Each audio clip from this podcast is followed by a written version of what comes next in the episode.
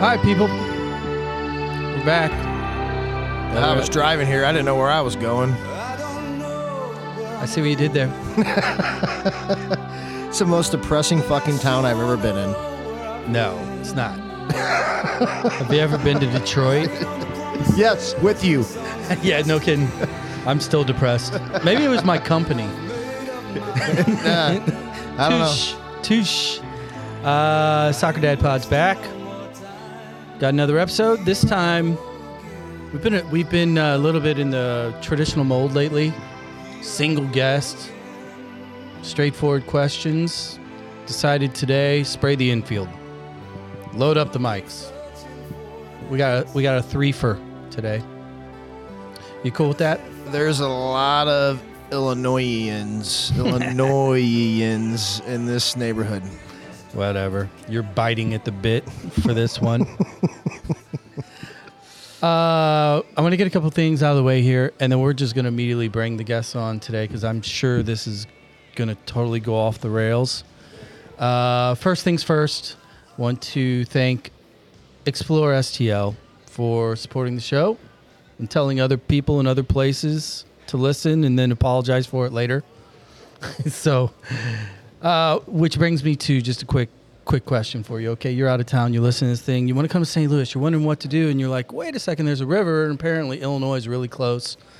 So if I am from Detroit and I need to get out of town and I'm coming here and I want to visit the east side, if I'm you, Jared, what do I do?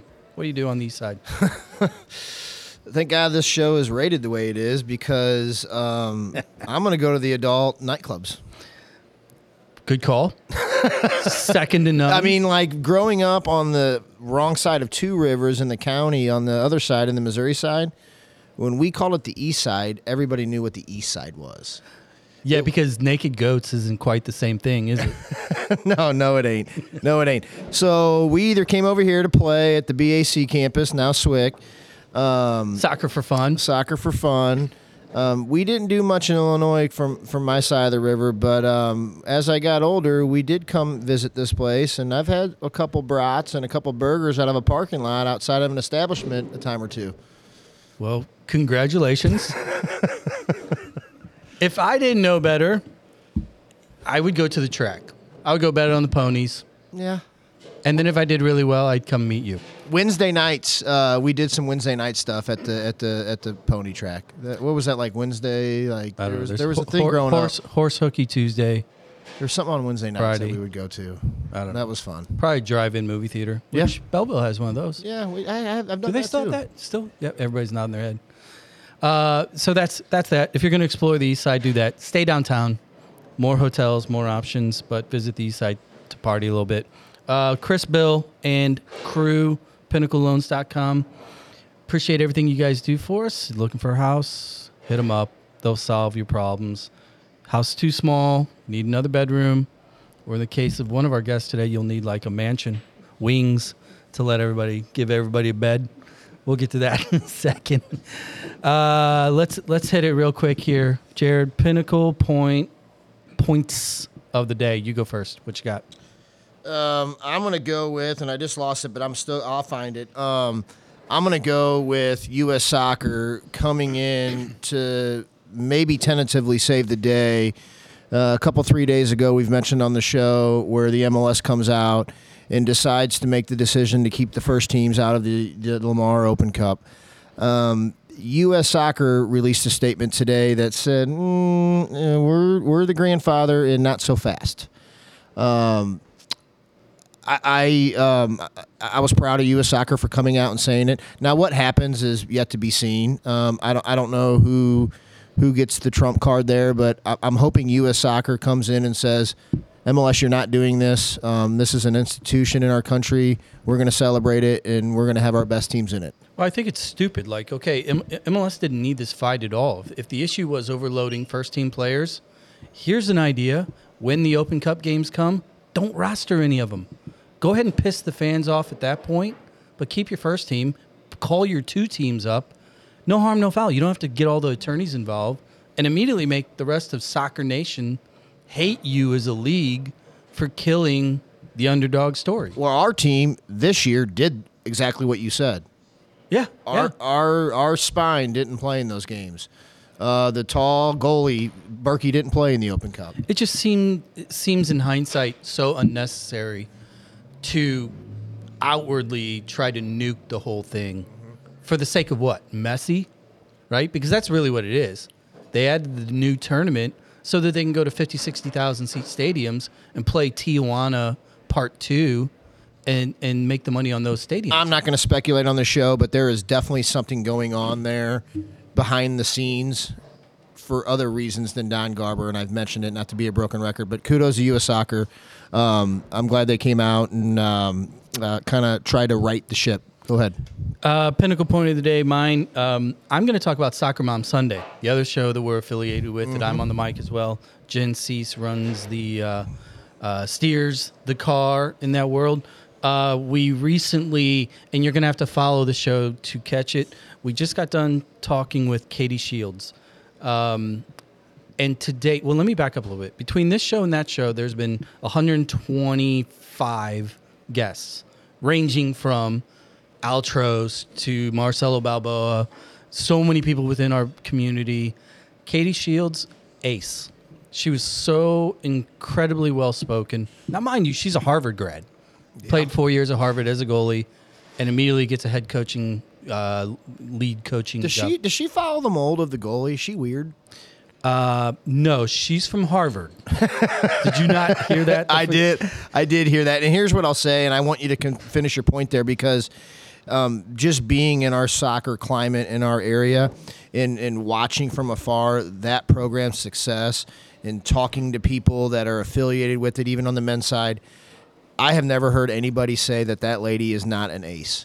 Well, I figured it out. I mean, it took one hour of listening to her answer questions, and and then uh, you know, statistics are one thing. You look at it. Uh, their recent run in, into the tournament was the deepest they've ever been Mm-hmm. in the school's history.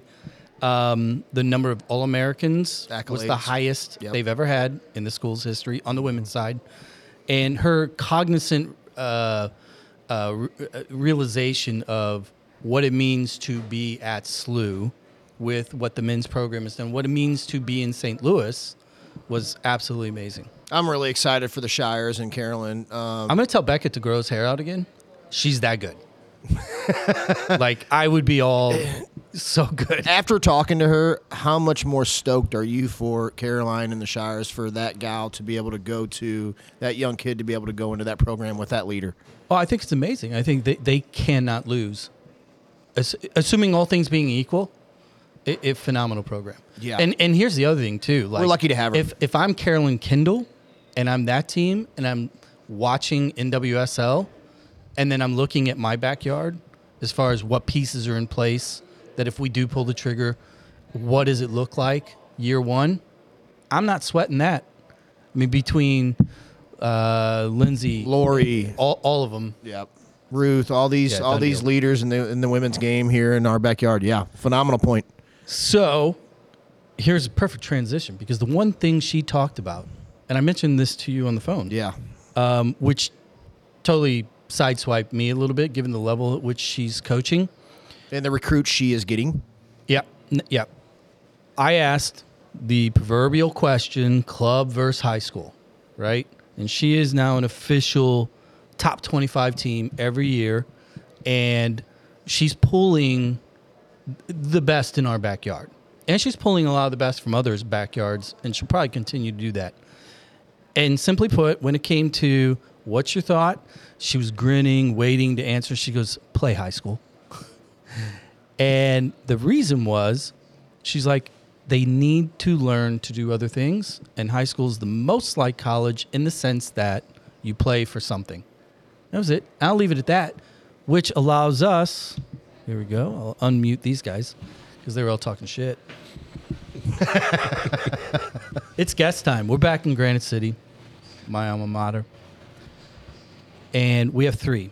We have three of my brethren uh, ex teammates, really at, at both levels, um, that are now all three soccer dads, plural. a lot of S's on that for a couple of you guys, and high school coaches. So I'm going to go from my left to right, just quick name drop. Skip Birdsong, head coach Althoff, Yep. Thanks for having me. Jay Robertson, head coach Highland, Yes, sir. Thank Jamey you. Jamey Bridges, JB, head coach Columbia. Yep. How's it going, gentlemen? It's good. Very good. Going well. So uh, you're super excited to be here, aren't you? Pumped. Pumped. Couldn't wait. Absolutely. I loved it. I Look forward pump- to it. pump Absolutely. Took it right away from me. Yeah. Yeah. Pumped. Ready to be here. and You're listen. hopping. Was, was Learn. that, was that your was that your word? Ah, damn, dude, you took my word. Pumped. I should have been ready for more. So, so let me let me just kind. Of, I'm going to throw uh, free fall here. Anybody can grab this one. When when you come back to town, because none, none of you live in town anymore. Correct. No. Um, when you come back, drive through town. You know where you grew up, where you played your youth, your rec, your club, and obviously the high school years. Gut feeling when you get anywhere near the realm of the gauntlet. What does it mean to you guys? Wow, that's a that is a deep one. Um, tradition when we get near the gauntlet. I haven't driven that way in a while, but you know it's funny. I came in from the side of town, from the the side we would come back from a state tournament years and years ago. So I haven't driven in that side in a while, and I thought about it just because we were coming to do this show with you um, about the bus ride coming back from the state tournament and coming into town and and it kind of just gave me the chills thinking about that. It's been a long time since I've had those thoughts, but yeah, wow, the gauntlet. Yeah, I have family here still, so I'm here a couple times a year. But being able to play against Granite and still, you know, come here twice a year uh, for boys and girls season, obviously, all the memories and just how they've redone some stuff is incredible. But I got to go in the Hall of Fame when we played them, you know, this year to see the changes. My I have, my brother-in-law is in the school district and a teacher and all that kind of stuff. So, uh, being able to see all that is incredible, and the history and all the the plaques. I highly encourage that. Just seeing the Hall of Fame uh, and what they've done, that was pretty incredible. Yeah, every every time uh, coming here as well to play. Uh, we don't play on the boys' side anymore, but um, on the girls' side, um, uh, we'll bring the teams here, and, and we used to play with the boys, and, and I would always take the players into the into the Hall of Fame, and um, you know walk walk down memory lane for me, but also um, you know just kind of teach them about because I, I reference my experience and and all, well all of our experience obviously Yeah. back then, and, and playing for Coach Bake obviously, and the the championships and all the other stuff, and so I most of what I do, and I know these guys well enough too. Most of what they do, we, we all learned back then, and so um, a lot of what I reference and what we do came from then, and so I, I, I make connections for them, and so it, it helped make uh, bring some of those stories and some of that other stuff to life too. So yeah, it, it's it's just neat to come back.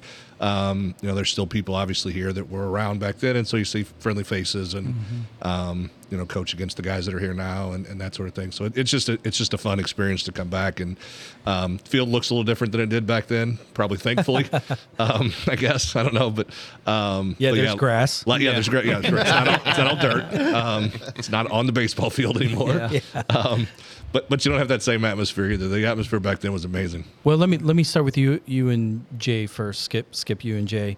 Um, just kind of frame a reference for the listeners. Uh, you guys graduated in '91. Yep. Uh, both of you were part of the 89-90 teams, correct? Right. Correct. Um, talk a little bit about you know because you guys are really tight you guys were on a lot of teams together for a long time talk about your guys' experiences uh, in those high school years uh, winning those state titles um, just just give a 10000 foot view of your kind of gut memory if, you know in, in, in a elevator pitch here You- uh, I'll go ahead and start you with go that ahead and one. run with that one first. Okay. well, yeah. You know, we Jay's a little slow right now. He's got that freshman banged up knee. Yeah, that, that Our- one does it to me. our freshman year, um, '87, we won varsity one in double overtime, I think. Uh, Herb Heaton. and so yeah, Herbie Heaton with the with an overtime goal winner, uh, which we listened to on a cassette tape at the banquet at the end of the year, just to put some perspective on how many years ago that was. um, Yeah. So. Uh, so that was our freshman year, and then honestly, the expectation every year was just that's what was supposed to happen, right? And so people don't necessarily understand what we always talk about. You know, it's like varsity blues, and I and I really do mean that's kind of what it was like. You just expected you were expected to win every year, and you never wanted to be the team, of course, that that didn't continue that on. You you wore a whipped cream bikini? I no Jay did Jay did Jay did that. I didn't do the whipped cream part. PB and Jay. yeah, right, exactly. um, so uh, you know, just having those sorts of expectations, and then you know they started the midnight practice, which is which is something that I started a couple years ago at Althoff as well, uh, which is a really bad idea, but the kids love it, so I keep doing it. Um, it's not as, it's not as easy when you get this age as Do, when you're do you 17. ever do you ever walk out in front of all the fans and just throw the balls to the side and say, "Let's practice"? no, I don't do that. I- Actually. you- I remember that but I don't do it. Yeah, exactly. I don't do that, but I do remember it. Um, you know, it, so then our sophomore year uh, for us, we the long teacher strike, missed a bunch of games, yada yada. End up losing in the semifinals to Buffalo Grove. Um, a guy named Brian McBride was on that team, which I'm sure some people might remember. Um, Heard of him. he's still he's still winning head balls, I think, um, somewhere. Um, and so we got third that year, and then our junior and senior year, you know, thankfully, and, and you guys know because you were there, um, were able to win it. And so three out of the four years that we were in high school, we won state titles and finished third the other. And so it's that's not normal. It's not. It's so it's such a unique experience that every fall and then in the spring on the girls' side try to recreate because you know how special it can be and and so um, it- again just coming from that sort of expectation um, you never wanted to be the team that you know isn't isn't smiling at the end of the year So, so let me ask you, Jay. Uh, same year, same time frame. Um, did you realize what you were a part of at the time? You know, it, it's going into our junior year. I think uh, our club season that year, I was probably more of a baseball first guy. Um, but for whatever reason, some things clicked going in, you know, in between our sophomore and junior year, playing club, playing a lot more. Yeah. well, you ended up being able to run like 38 miles per hour. Well, I think I got a lot faster between my sophomore and junior year. So I kept finding myself a lot more open in front of the goal. Now we won't talk shooting percentage today, but I've lost a few balls. you would have been a killer field goal kicker. But uh, I, I think I fell in love with the culture of Granite City soccer at that point, and they kind of kept it rolling right into our junior year. Um, and then you know playing with with Skip and Van Buskirk and and those guys, it just you know we we started off that year we won at Vianney, and it just you know it became family, it became religion. Um, so it was kind of hit the ground running, and, and from there it was everything it was history. Wow. So, um, wasn't aware of the pedigree until I started doing this show and listening to the stories, which are all phenomenal. Um, coach Baker, your guys is all your guys' coach. Rest in peace. You guys coach now, and you just talked about those. You two just talked about your guys' four years in col- uh, in high school, and the success that you had. You guys are running programs now. How often do you see yourselves in your programs emulating Coach Baker's trainings, his speech, um, his mannerisms, whatever? Just, I mean, do His, you guys? his language. do you guys? I mean, are you guys benching kids if they play the ball unsuccessfully with the outside of their foot? Um, because I, I hear that all the time, You've and I heard that just can't story, even huh? believe it. I do. Preach, I still talk about that quite a bit. I'll give you a dirty look. You know, it's like, why can't I use the outside of my foot? Yeah. You're not supposed to. Didn't Yeah. you know that? Don't you know Granite City soccer? Well, you know what he would say? He would say because you're not that good. yeah, right. Exactly. Yeah, So- a little more straight to the go ahead than- James take that no, just every day. I mean, I think you remember all those things and going back to what you said to Jay, I mean, you do take those things for granted. I mean, you didn't I walked in, you know, the tail end of that as a freshman, you know, being a part of the the last year, granted as one state, you know, the next 3 years for for me, we lost to Collinsville all 3 years. You know, so the, my senior year being in penalty kicks and you know so you saw kind of the shift of what these guys experienced and i experienced because my sister was older than me so i got to go to the state tournaments and participate that way but i mean you take it totally for granted but uh, there's not there's not a game a practice that goes by that he's not in my head he's not i'm not seeing something um, I mean, you you definitely remember, and as Skip said, you're trying to you're trying to be an example of what he showed uh, all the time. I'm not doing midnight practice though. I'll tell you that right now. I wouldn't recommend it yeah, I wouldn't recommend yeah. it Well, let, let me let me. I want to I want to stay in that realm because I mean we're really kind of painting a picture of kind of a, a, a, generational thing. It was an anomaly because Yeah. at the time, the the reality was here in our market, you had the big four across the river, right? SLU, Vianney, CBC, DeSmet. I mean, they they were just decapitating each other every single year over and over again. And coach had the handcuff of Southwestern Conference, you know, the mandate of twice every team. So we were where they were playing upper third teams every single week, week in, week out. Right. We had to jump around conference, you know, and you're running over to Belleville East to play a four o'clock game because they have no lights or whatever. or Yeah. and I feel That's so bad. in the Like, playoffs. Letterman Park to play Belleville West. like Cahokia or you know Alton Yeah. has an off Right. year, whatever it is. But somehow he he created teams that not only could punch up and Right. compete via the tournament champions and really even our regular schedule because our non-conference games were always going to be Right. those four throw in one or two oddball teams um, why how do you why do you think it worked because the player pool wasn't significantly measurably different than Collinsville who you know they, they did well at times. Um, you know Alton ta take your pick. I mean there was a drop off beyond that. But why why do you think it worked? What was maybe something uh, a, a culture item or a chemistry item or tactical? If you had to when you look back in time secret sauce in your opinion? One of the uh, there's a lot i think. Some of it to be honest i think i think some of the teams were beat before we even stepped on the field because of the history and the tradition and whatever. And once once the game would go if you would score the first goal you could almost at times kind of feel them like oh here we go you know here we go again kind of thing. But you got to you got to do a lot before you can get to that point.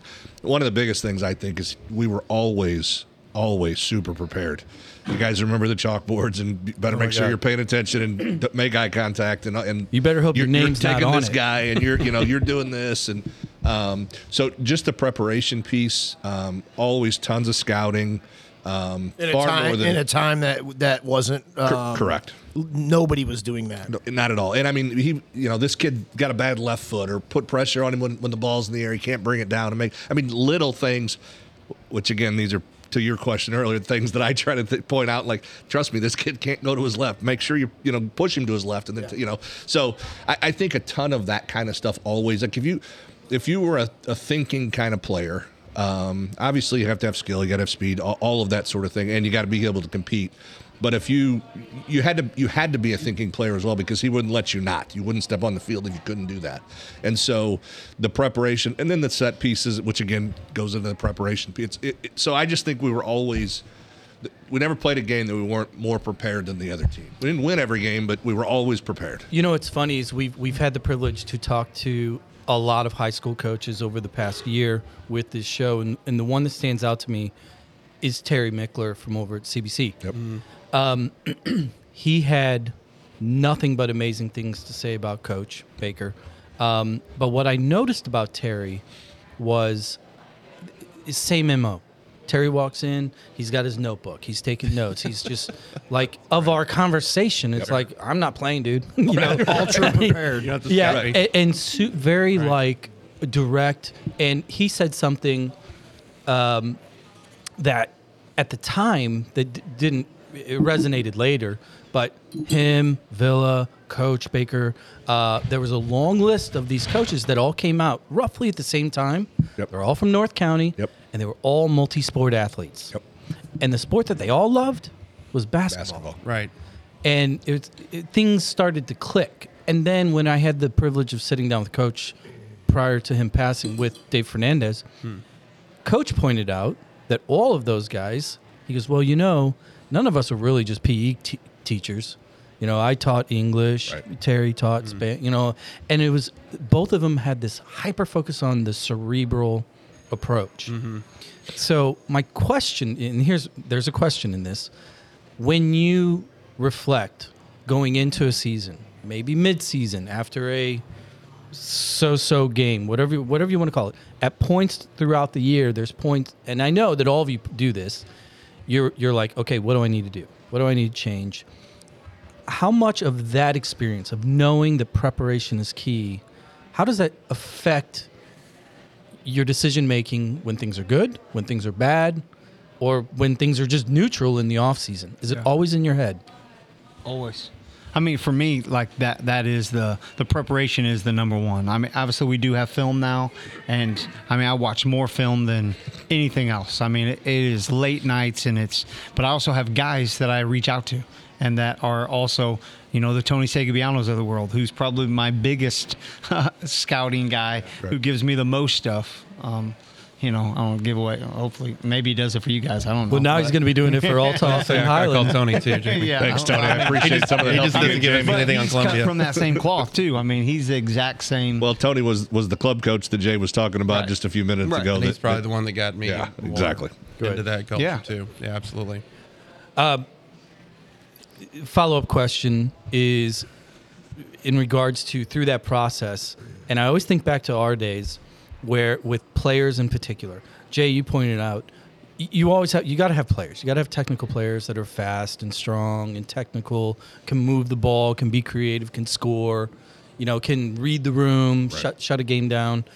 But but I think one of the the golden traits of Coach Baker in particular was it wasn't the focus that he applied on players one through five, it was players seven, eight, nine, you know, or ten, what I call really role players. Mm. Yep. Absolutely. How do you guys approach role players? Because you, you all are at schools where you've got good players, you've got good kids, all kids across the area right now, they're all better than we were, you know, at, at par. Right. But you're not filling out 11 all staters, I right? Skip is because he's ref- I mean, you he's I think recruiting he- those he guys. Only had, so I you think he know. only had four last year. well, that's a private school. They can do whatever they want. exactly. Cheers, Skip. Thank you. Appreciate it. Skip, skip, it- skip is the East Side version of St. Tom. There you go. Yeah. how, how do you guys deal with role players? Maybe Jay, you first. I, I think you know, as you touched on it, um, the the players, you know, seven through ten. You, I think it's being able to give kids their specific role and define it. You know, whether it be, hey, you're going in for ten minutes and you're gonna shut down this player on the left side, and knowing that that kid can do that and talk about it. Um, I, I think coming from those days, um, even players one through five knew their roles and what, what they were supposed to do. So communicating, I think that's the main key. Um, kids just knowing what they're out there for, and to keep reiterating that over and over. I, I was going to, uh, besides the preparation piece, the other thing I think that coach did better than anybody is every person there felt felt needed, felt important, felt like they had a role, felt like they, they had a purpose of being there. Whether you were, you know, the, the leading scorer on the team or the kid that may not get in until you know three minutes to go, he was very good at at tapping into individual skills and getting the most out of players with the with maybe it was only one or two things that they did well, but we would find a way to make that a part of the game. Um, at the end of the year, for me, when I see a kid that maybe a senior, maybe a freshman, that you know you lose the last game and, and they haven't played a ton at the varsity level, they haven't done, and they're just as upset as the guys that have put all the effort and all the you know in the games. That's what, when those kids are just as upset. To me, that that tells me I feel like I've done a good job at that point because if if they're that committed to and not because because look playing time matters. And Yeah, so yeah. it, it, it's easy to keep kids that are getting playing time Yeah. motivated. It's not easy to keep kids that don't get a ton of playing time motivated. And when those kids at the end of the year care as much as everyone else then I think you've created the right kind of atmosphere to to have some success. And so um, and he always did that um, I don't think there was ever a guy on the team that was like, I don't, you know, and, and you never knew what he might call on you. You may not have played for five games in a, in a row or something, and all of a sudden, Right. it's the sectional final, and he calls your, no, you know, like, well, okay, I got to go give him, you know, maybe, maybe it's five minutes, but you, yeah, you were really good at this one dead ball. right, You couldn't run a straight line, but you did this one play really well. We're gonna put you in that. right. I, I tell you what, that that that um, skill from a coach. Um, I've never been a coach, but I've had plenty of coaches. Yep. That that is a, that is a skill that it's got to be hard as a coach to acquire and portray to a team setting. And the guys who have it, you can tell who who do, and and th- that's a wonderful skill, especially at the high school age. And so, uh, trying to move on from the memory lane here of the Granite City lore. Uh, oh, I'm getting- Oh, man, wait. oh, what happened to your mic there, man? so so uh, l- let, us talk about your current programs. Um, I, I'd like to know to be educated, um, and I know a lot of the listeners over here may know. Um, and just go one, one, two, three here. Um, successes, w- how long you been there, uh, who's doing boys and girls. Because I I would really like to, to, to, to know about the program Yeah, specifically. I, I tell you what. Here's what we're gonna do because that that's gonna be a lot to unpack, and we need we need more drinks. yeah, yeah, I'll take Nick Nick is not doing his job.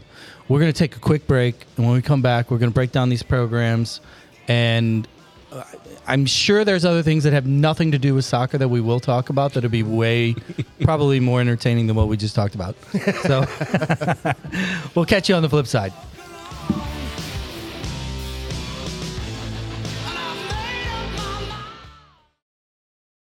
Hey everyone, buying a home, it's kind of a big deal.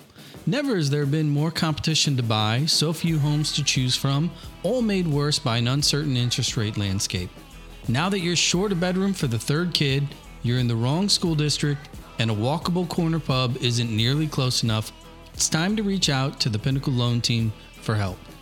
They work with a network of agents that have their feet on the ground across the whole region and have a number of loan products that are cost effective with a process that is simple. Basically, they've got you covered from start to finish. So when it's time to buy, visit thepinnacleloans.com. That's thepinnacleloans.com. Simply the best in home loans.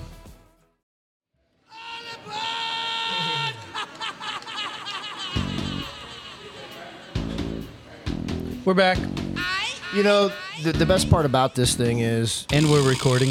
Yeah. The, be- the best part about this thing is is when we're in Granite City, you play better music. I take no offense to that. Down here Pavia's Place, thank you, Nick, for hosting. Appreciate you paying the tab that I didn't tell you you were going to pay. um, we're back.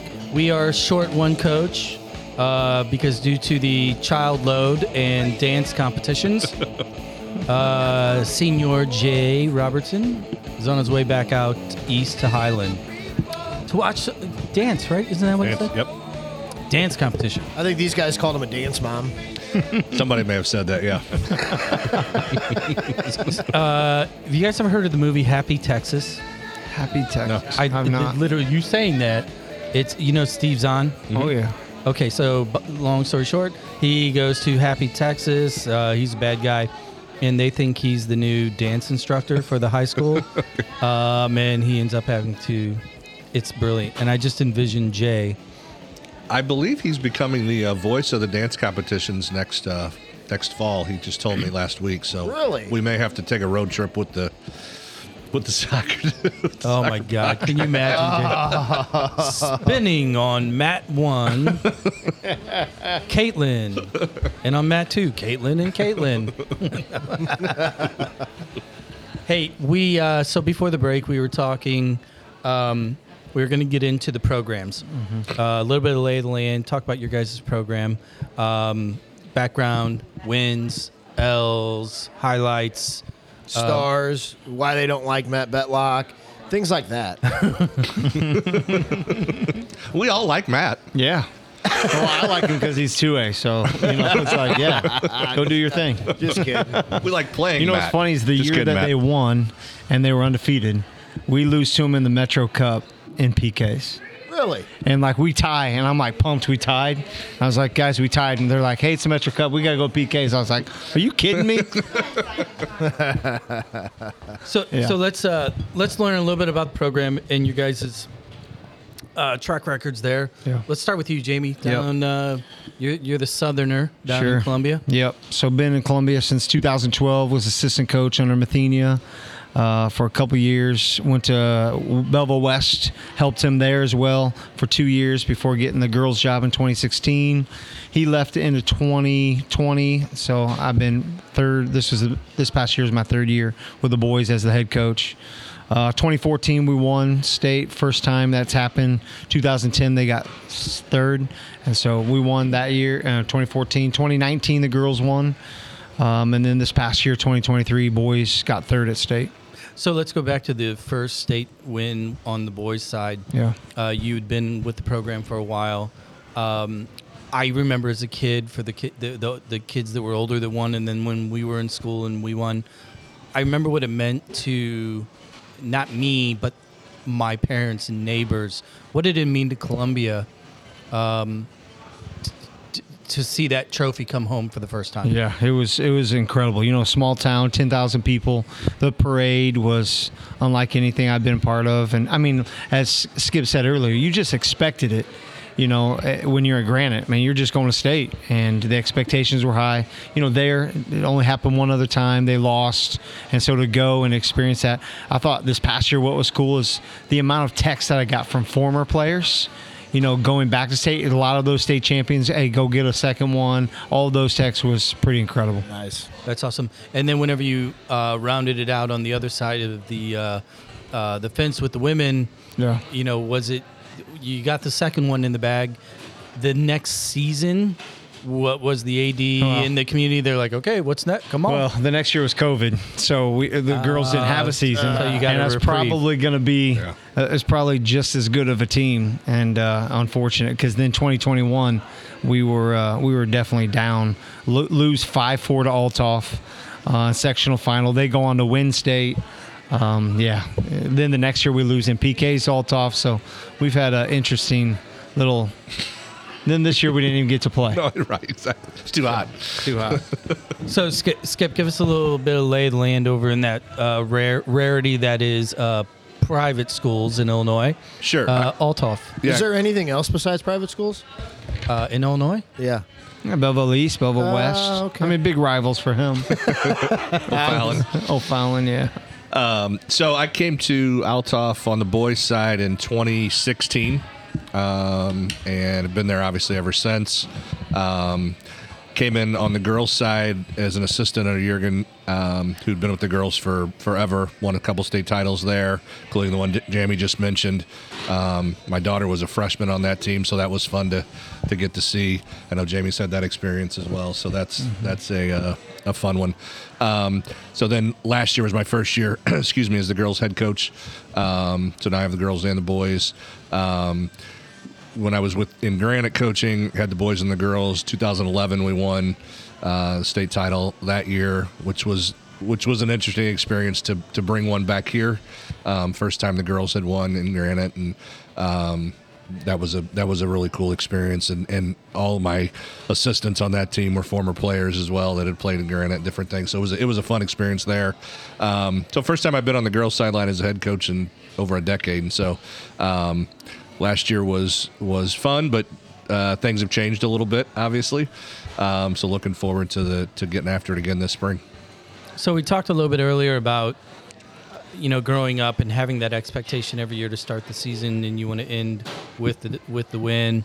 Um, you know, pl- running programs where you know that's the reality of that year over year over year just isn't the reality. Right. Just be, the lay of the land has changed. So when you do enter into the season, what is what is that uh, the the the managed goal, or is it still state every year? And how do you how do you enter into it, and how do you get the team to kind of buy into the same mindset and the goal that you set? Well, I'm, I'm more wanting to see them gel than anything. Like, how, how do they come together? How they become unified? That's still the most difficult thing for me. Uh, you know, you can have all, you know who you're returning, you know what roles some people are playing, but how do you how do you incorporate, especially in girls? Freshmen girls come in, they contribute. I mean, it's just a reality. And so, getting them to gel, see their place on the team. You know, you don't get a voice really till your junior year. You know, it's hard as a freshman to be like, you're a leader on this team, and you say things all day long like, when you get on the field, doesn't matter what class you are. You're a freshman, you're a freshman, you know. So getting them to understand those things, yes, the expectation is you want to be the last one on the field. Only we say only one team's not crying at the end, and if they're crying, they're they're crying happy tears. Found out this past year it's actually two teams that win the last game. Third place. I got to be a little more specific, but uh, but um, but yeah, to me more than more than state, it's the process and and getting a team to to come together. We know club wise, we played together. We we hung out. I didn't play at Collinsville United. There's no way I was going to Collinsville United. You know what I mean? There's no way I was The playing with the. Mike Darnells of the world. You know what I mean? But uh, I'll see you in season. But now these guys all play. I mean, we're at Waterloo. They're taking pictures together. Yeah, I'm- like there's you know, eight of them. I'm so- oh, we're I'm- all club players. I, like, I'm so glad you brought that up because we've I've talked to a few individuals that we grew up with, uh, peers of ours, multiple ages, that have all participated actively in coaching and developing and training Collinsville Kahok players. sure. How does that sit with you guys? It's awful. Like legit, I have no problem with Columbia. Yeah. I have no problem with Althoff. Highland isn't. I mean, that's technically Indiana. yeah. Right. So, but 100. percent I'm with you. Indiana. I mean, what, I mean, seriously. Mike Darnell lives in Columbia, so we're good friends, Oh, and we have great we have great back and forth. I mean, So, I, let, us keep going down this road then. Rivalries, because when when we all grew up, all of us really, you had a rival. It was clear cut. You knew. Not only was the expectation for us as players, you want to finish the year off at state, but more importantly, was those two games against Collinsville. In your worlds, do you have that? Do you have that? And if you have it, who is it? And if you don't have it, do you wish you did? I don't. I don't think anyone has it to the level that that you're just referencing with like Granite and Console back then. Um, I mean, I think there we have a I mean, good I- rivalry. I mean, honestly. they brought in the National Guard on some of those right. games. and, Yeah. and probably needed more.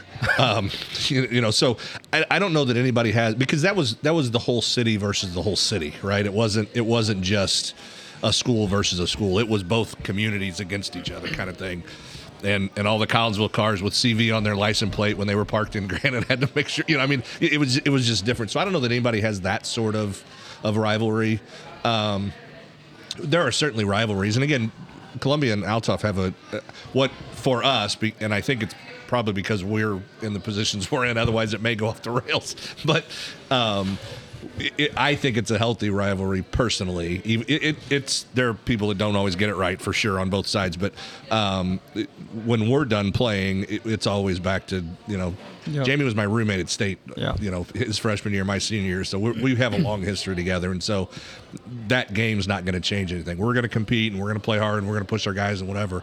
But at the end of that, we're going to we're going to shake hands and we're going to even when we tie like we did last year, which I told him this is terrible. Um, yeah. so, well, so let me ask you this then, and Jamey, maybe to you.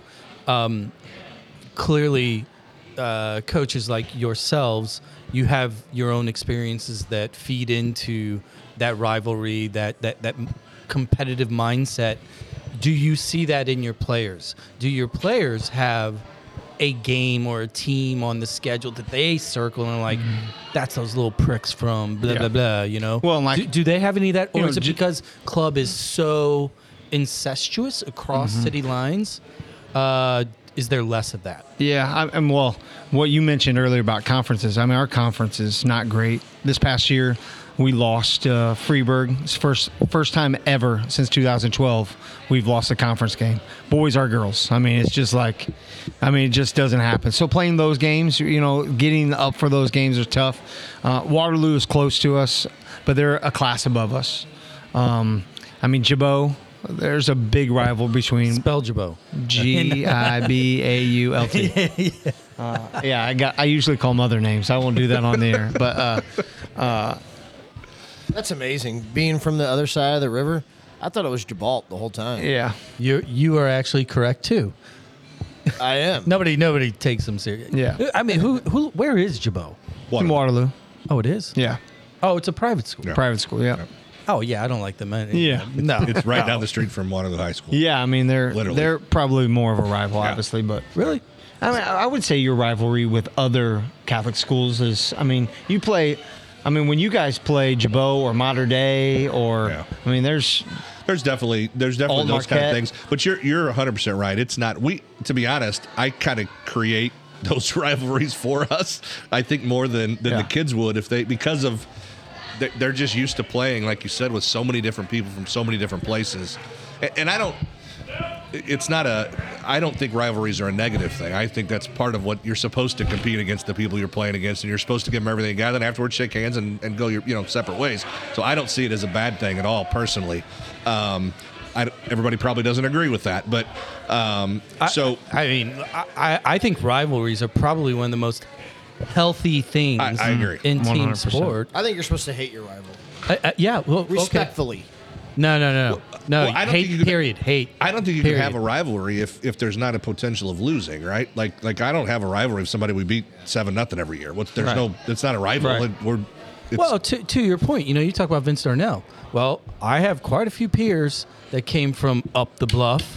Uh, Rick Artime, Dave Kirksey, you, you, Right. you name them. Yep. And it doesn't matter where we're at. Rick, in particular, he will always bring it. He was he had his son ask me that question. Yeah, I had him on the mic. We were at SLU game and, and he's reading who's you know he's asking me who's your favorite city player who's blah blah blah and then I was about to kick him off and Rick's like no you got to ask that question and he goes so how bad did it hurt to lose to Collinsville in 19? oh my gosh.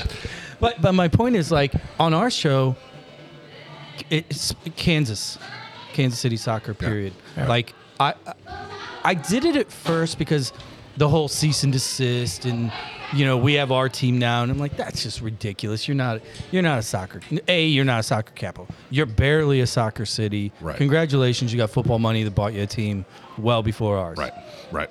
but as the season progressed, I'm doubling down on this thing, and I'm loving hating them. Right. And and I think like I look at high school sports in particular.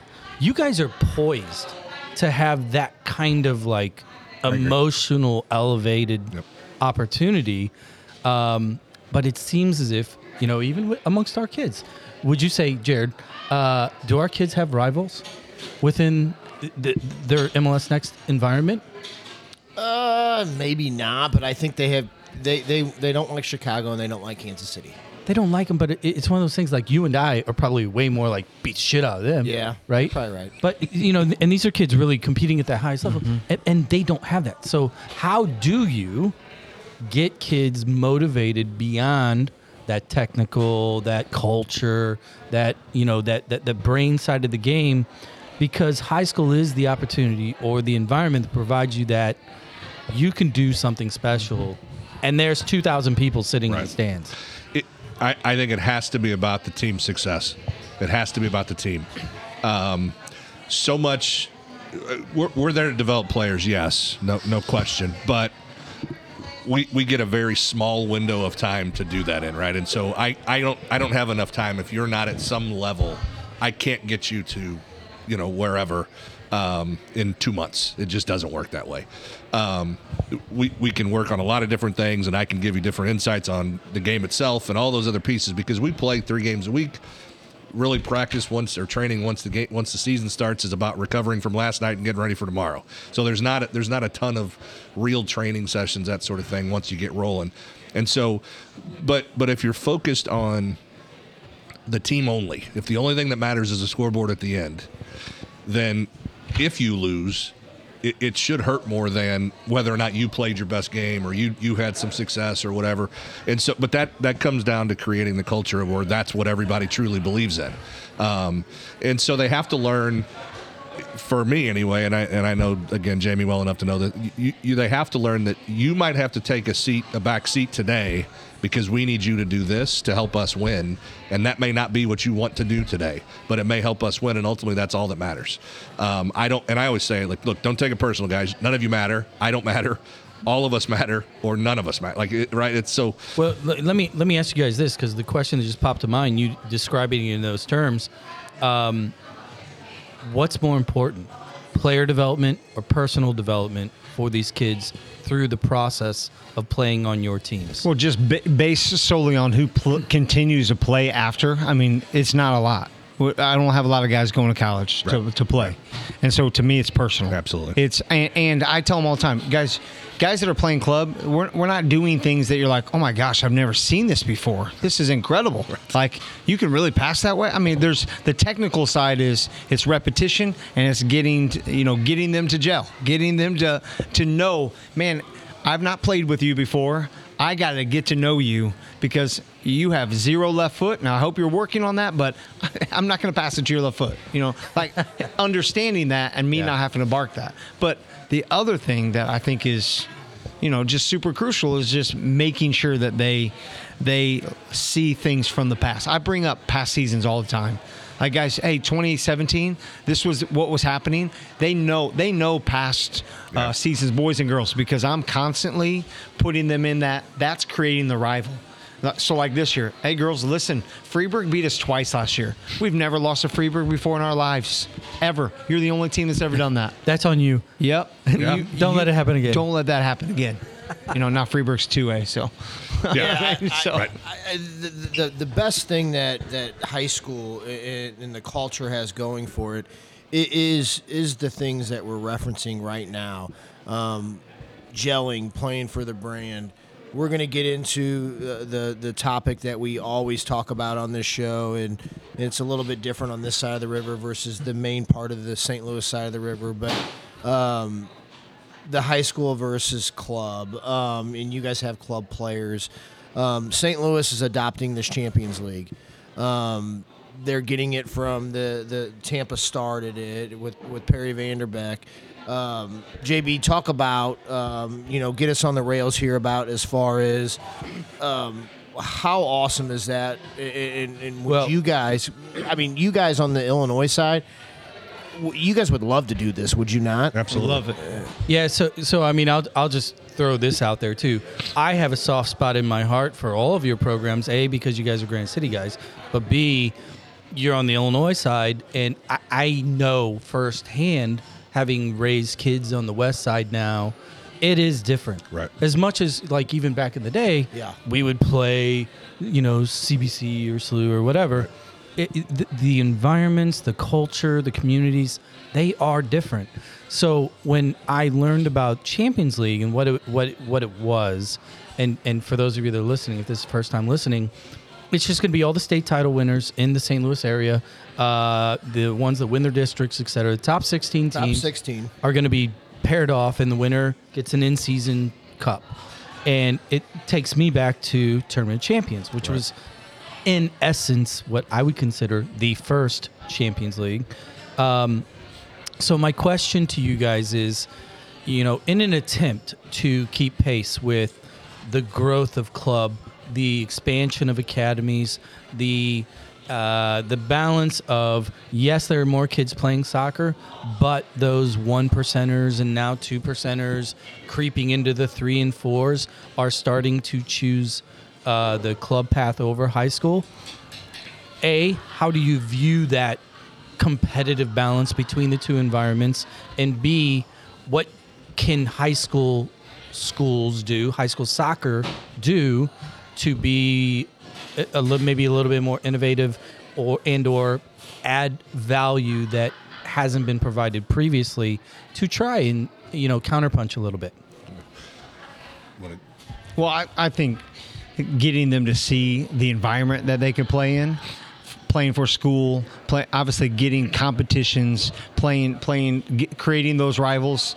I mean, I, I've coached club. I've been to the four o'clock Tuesday games or practices, and you know, mom and dad might be there. They might not be. You know, or you're playing in Kansas City or Minnesota or wherever. Right. So you're not playing in front of that. So getting them to understand, like, hey, when you're playing for this, it's, it's something more than just for you um, and then creating a schedule around that. But getting them at other sporting events is important too because then they get to see it. Go to a basketball game, see what that's like playing in a Roxana team or a Mater Dei team or something like that. Be around that and see like, well, this environment's pretty awesome.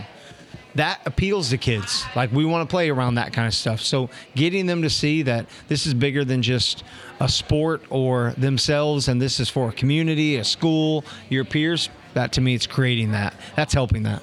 we try to schedule, which is hard to do this, but we try to schedule as many of our um, better games on the more prime time spots, right? So Saturday night under the lights, Friday nights hard with, in the fall with the boys with football and that. But um, we're not going to play. You know, we're not going to schedule Columbia on A Tuesday. uh, at, at four o'clock, right? Right. Because nobody can come. So this year we played actually on 9/11, which was a Monday night. We had some extra stuff that we added to the game, got more people to come. So there's things like that that, that I know, and I know Jamey tries to do the same stuff, where where you try to make it. You know, certain games in particular, you try to make them even more special than they are. So I think there's some things like that. The reality is for us, because we're in season the same time as the colleges are in season, it's hard to get college coaches to come watch a game because they're in season, and so I understand that. But if we could, you know, like this Champions League or other things like that, if if there's ways to get more of the better players in one location, then it becomes more appealing for a college coach to say, well, I can I can go there on a Tuesday night and watch two or three games with, with good teams and good players on in every game versus coming to watch one of my kids play on a Tuesday against you know whoever. Um, so there's some things like that I think we can do, but I, I agree 100. percent It's it's about the atmosphere and it's it- it is most like college in that it's a school team with you know on campus uh, usually um, those types of things. So I do think there's some preparation and from that standpoint as well um, that that you hope to create in a good program that that hopefully prepares them. The reality is most kids don't go on to play in college. I mean that's just that's just the way it is now with so many reasons for that. But um, so this is for many of them this is the best chance they're going to get. Um, and so trying to make it as memorable and as meaningful as you can so that when we're sitting around or they're sitting around 30 years from now, they're still talking about those things. And if they are, we'll all, I'll certainly probably be long which is gone why by which then. is why girls is different because it's in the spring. Correct. They're still in the fall in college. I've had more girls go on and play. Absolutely. There's more opportunities, and there's less of them playing academy. I mean, it's just not happening like it is for boys. No, I mean you- you're spot on there. I mean the logistics is that is the reality of the situation. And as I mentioned earlier in the outset uh, or onset, excuse me, with Katie Shields from SLU, she flat out said she loves it. She she loves high school she, because i- in her words, it provides the girls an opportunity to play for something. It's most like college, and for each individual player, if they're on a super weak team and they're and they're a top twenty five prospect, you got to figure out how to win with I, less. I agree. Yep. You know, so Yep. there's a lot of. Uh, I'm a I'm a I'm a fan of high school soccer, uh, for obvious reasons. I'm also extremely cognizant of the reality on the boys' side in particular because that's what we Right, know. right. The landscape has changed. It has. Yeah. Um, but so let me let me go, just ask more of a kid question. You both have stated openly that you have you know limited number of players that are interested and are moving on to play at the next level at any level. Um, so thinking back to our youth, and you know every class had five, six, seven plus players that were going to play college ball uh, somewhere Right. at some level. And, you know, a lot of that was what created uh, long term re- relationships with Coach Baker. You guys have less players that are continuing to play. Uh, Are you creating the same kind of relationships just in a different manner? You know, Jamey, you've talked a couple times about uh, leaning into the culture and creating that expectation. Are you making, in your opinion, kind of an equal amount of long term generational friends through students and former players without that additional level uh, of soccer to kind of uh, define the relationship? Yeah, like I'm asking them as juniors, hey, do you want to play the next level? And and hearing from them. And most of the time it's you got a really smart kid who could go anywhere they want, but they're not very good. You know what I mean? So so they're not going to be playing at those places or you have the kid that grades aren't there, they're really good. and, and so to finding the balance of the kid who's most most kids that I I which is funny because both my boys this went this route. You know, most of them think it's beneath them to go the JUCO route, which we did. Right. And and again, both my boys have had success doing. Um, my my youngest son, who just finished at, at SWIC with Lindsay, I mean, two of the best years he, he's had. I mean, it was it was good for him. Uh, but again, getting that, whereas you're getting that a little bit with the girls, where so asking them those questions um, and finding it, has got to be a special kid. I mean, I had five seniors last year. If you would have told me when they're freshmen none of them would play, I would have said no way. Uh, at least three of them are playing, and they could have. They're at Mizzou, they're at Arkansas, they're at uh, Mo State. All three of them. That's that's where they went. All of them could have gone to SWIC. They could have gone other places. No desire. Then I got a girl at UMSL. I got a girl at you know Southern Indiana. I mean, they're they're wanting to play. It's the difference of, you know, It's very different. On, opportunities. The the recruitment is different. Do, do, do you see it firsthand? Um, is the passion or the desire? I think kids are burned con- out more. You think they're I playing think too they're- much? for us. For us, it's you know I, I have a kid that plays club basketball, club baseball, and club soccer. How do you manage that? not, not well. alcohol. You can't. Yeah, I mean, Lots of you do, and then you're playing all three of them in high school. You know what I mean? Right. So you you leave high school soccer, and now you're playing high school basketball, but you're also playing baseball and soccer and club. I mean, it's just so these kids are by their senior year, they're like, I just I just want to break. I don't I don't want to play anymore. Um, Yeah. Um. I, so for me, your original question, JB, that uh, everything I do is about relationships, and so um, I, I hope that I am. I, I think that I have, um, just based on the text we get, you know, as you're going through postseason and different things like that from former players, that sort of thing. It is probably different because for most of us, we grew up in a blue collar town where we needed some help going to college, and so right, we need scholarships and we need Oh, this, that, and yeah, the I other, mean, and so I, I, I think um, part of my uh, book fees were paid via a turkey shoot. right. like no joke. exactly. So, um, you know, it's a little different in that regard, but um, again, I think that has to be. It's always at the forefront of why we're doing what we're doing. Um, keep score for a reason. We try to win, absolutely. Make no no apologies about that, but it is about the relationships that you're building. Let's talk about the bigger game. Let's zoom out a little bit because obviously you guys, uh, you have a passion for the game at a different level, given the fact that you decide that you want to coach it. Um, and now in our backyard, we've got the crown jewel, that being City Park and St. Louis City SC. Um, just looking for gut reactions, just kind of feelings, opinions. Um, you know, having played here your whole life and, and here in the last year, we were all kind of privy to the experience that was our own team, pro team, doing what they did. What did it mean to uh, to either of you? Um, opening game and then watching the season progress, knowing the game the way you know the game, and just seeing this truly unexpected run. Right. Uh, what did it mean to you being part of the 618 314 soccer community to have the first year kick off that way? Yeah, I've had a lot of people ask me that, and not. I mean, dream come true. I mean, it's something we'd hoped for for so long, and to see it happen, I made sure anytime I could be there, I'd be there. Opening day, the horrible loss to Kansas City. I mean, I was there both of those. Uh, That- but that we won't mention. yeah, so but um, I mean, a dream come true. Obviously, we have a kid at Columbia that we get to know who's doing something that's pretty pretty special too. How, how cool was it at Columbia? I, I, I'm glad you brought that up because I wanted to ask when the homegrown was signed. Yeah. What did it mean to your guys' high school, to your program that, you know, because we know Jason really well. He's a friend, friend of the show. We know Caden, an absolute phenom, beast. How special was it that he's one of your guys? I mean, he's not your guy. He can't play Sure. Yeah. for obvious reasons. Yeah. He's not making a Yeah, lot of Haley money. was on the, our 2019 team. She would have been a senior after we won, so she was oh, good. significant on our championship team. She was a junior.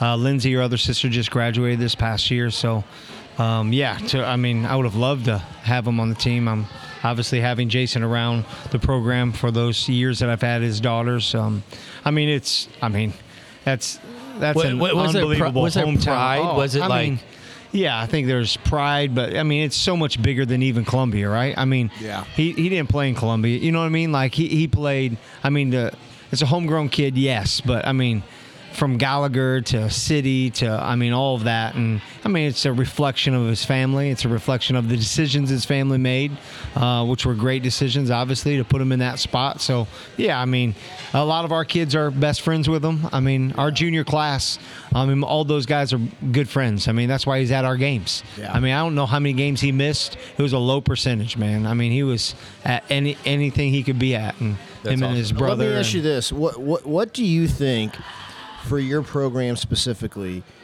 with Jason's facility going in in town? I I, I gotta think that years down the road that that's going to help Columbia soccer. 100%. I mean, with, with with that program, with that exposure, with those amount of kids coming there, getting the training that Jason does, getting uh, the, the people that he brings in to train. That's going to help your high school program, 100%. boys and girls. Yeah, because not that's got to be everybody's going to exciting. be. Not everyone's going to play MLS next. Not everybody's going to be on City's academy team. Um, Crew has done that as well. I mean, Columbia Crew has done an incredible job at keeping those kids there playing together. Um, so, I mean, yeah, the, you talk about future earlier. Uh, Jay was talking about that. I mean, yeah, uh, it's same with Columbia. exciting. It's very exciting. Skip, what about you, man? Uh, were, were you a season ticket holder? Did you make I was it not a season ticket. I was at a lot of games. I wasn't a, a season ticket holder.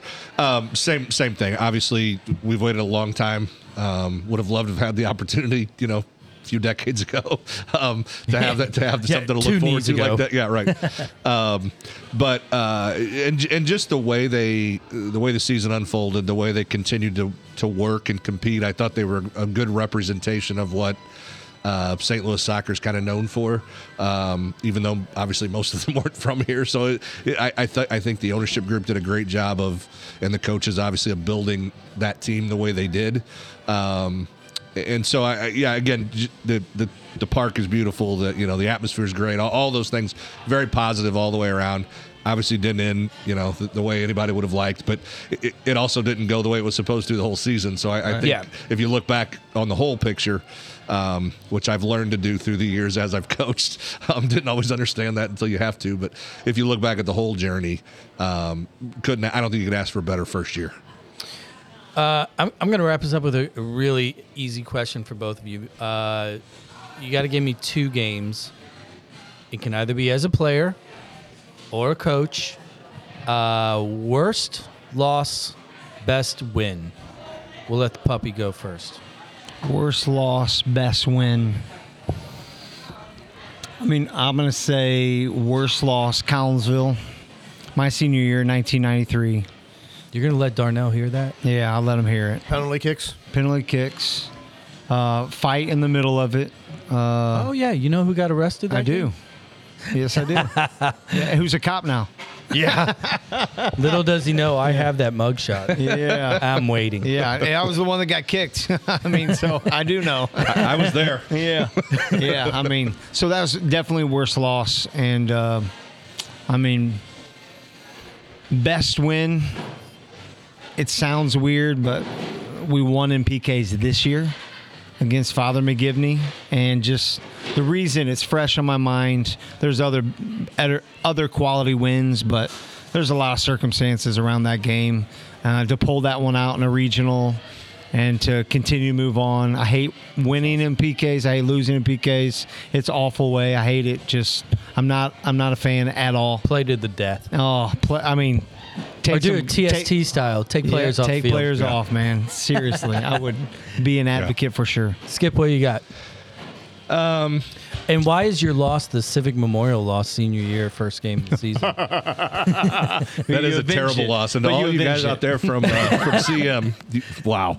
Um, so, so talk about not knowing where Jabot was. Yeah. When we played them that day, I had no idea where But Civic didn't you Memorial lose was. to them in we, club? we lost them in club the, Yeah. like the week before our season started, and the finals up in Springfield. So we, they were, yeah. After that loss, it was like, wow, we're we're trouble here. so, um, yeah, that was a bad one, but not my not the worst one because we did avenge it later and and uh, One state. ended their season. Yeah, So, yeah. Went to state for the fourth year in a row. I, worst loss was probably two years ago in the in the final.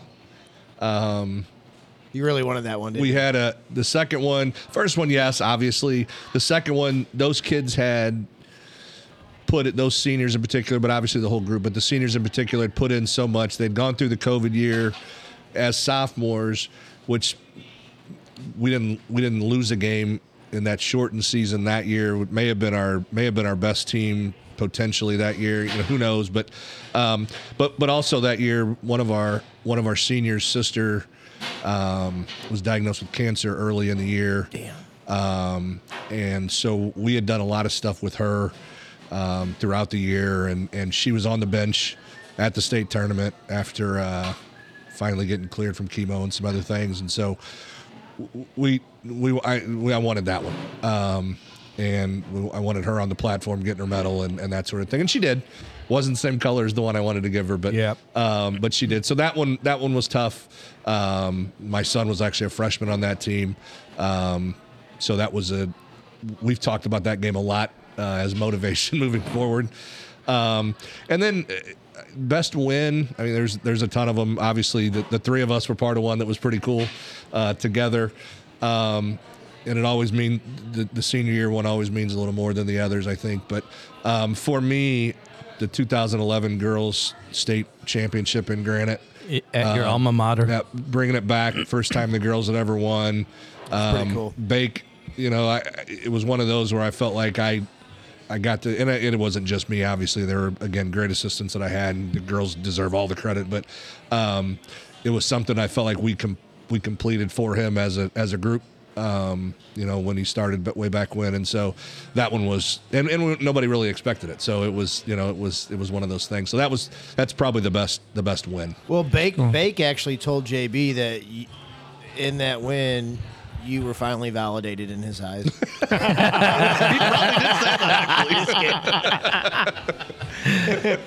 Oh, see, I mean, he fits right in, right? That's funny. Gentlemen, uh, I can't thank you enough for coming, uh, spending the time, spending the extra time uh, with a little bit of our redo here in the middle.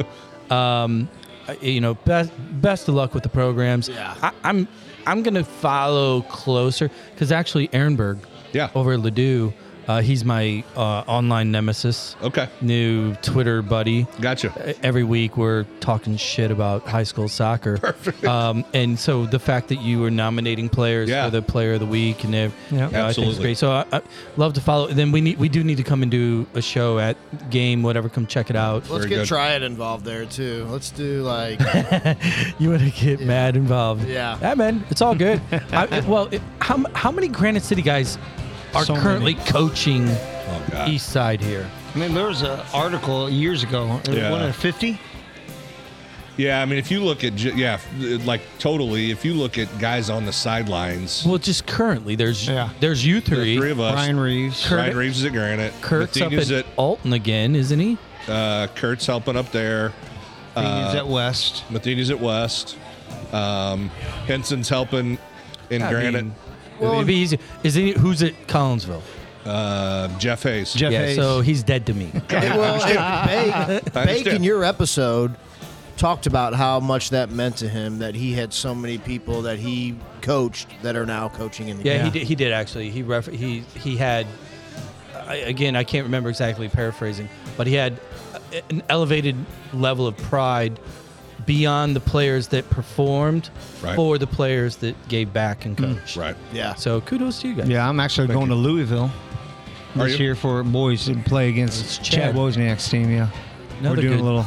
GC boy. Yeah, That'd yeah. be cool. That'd be fun.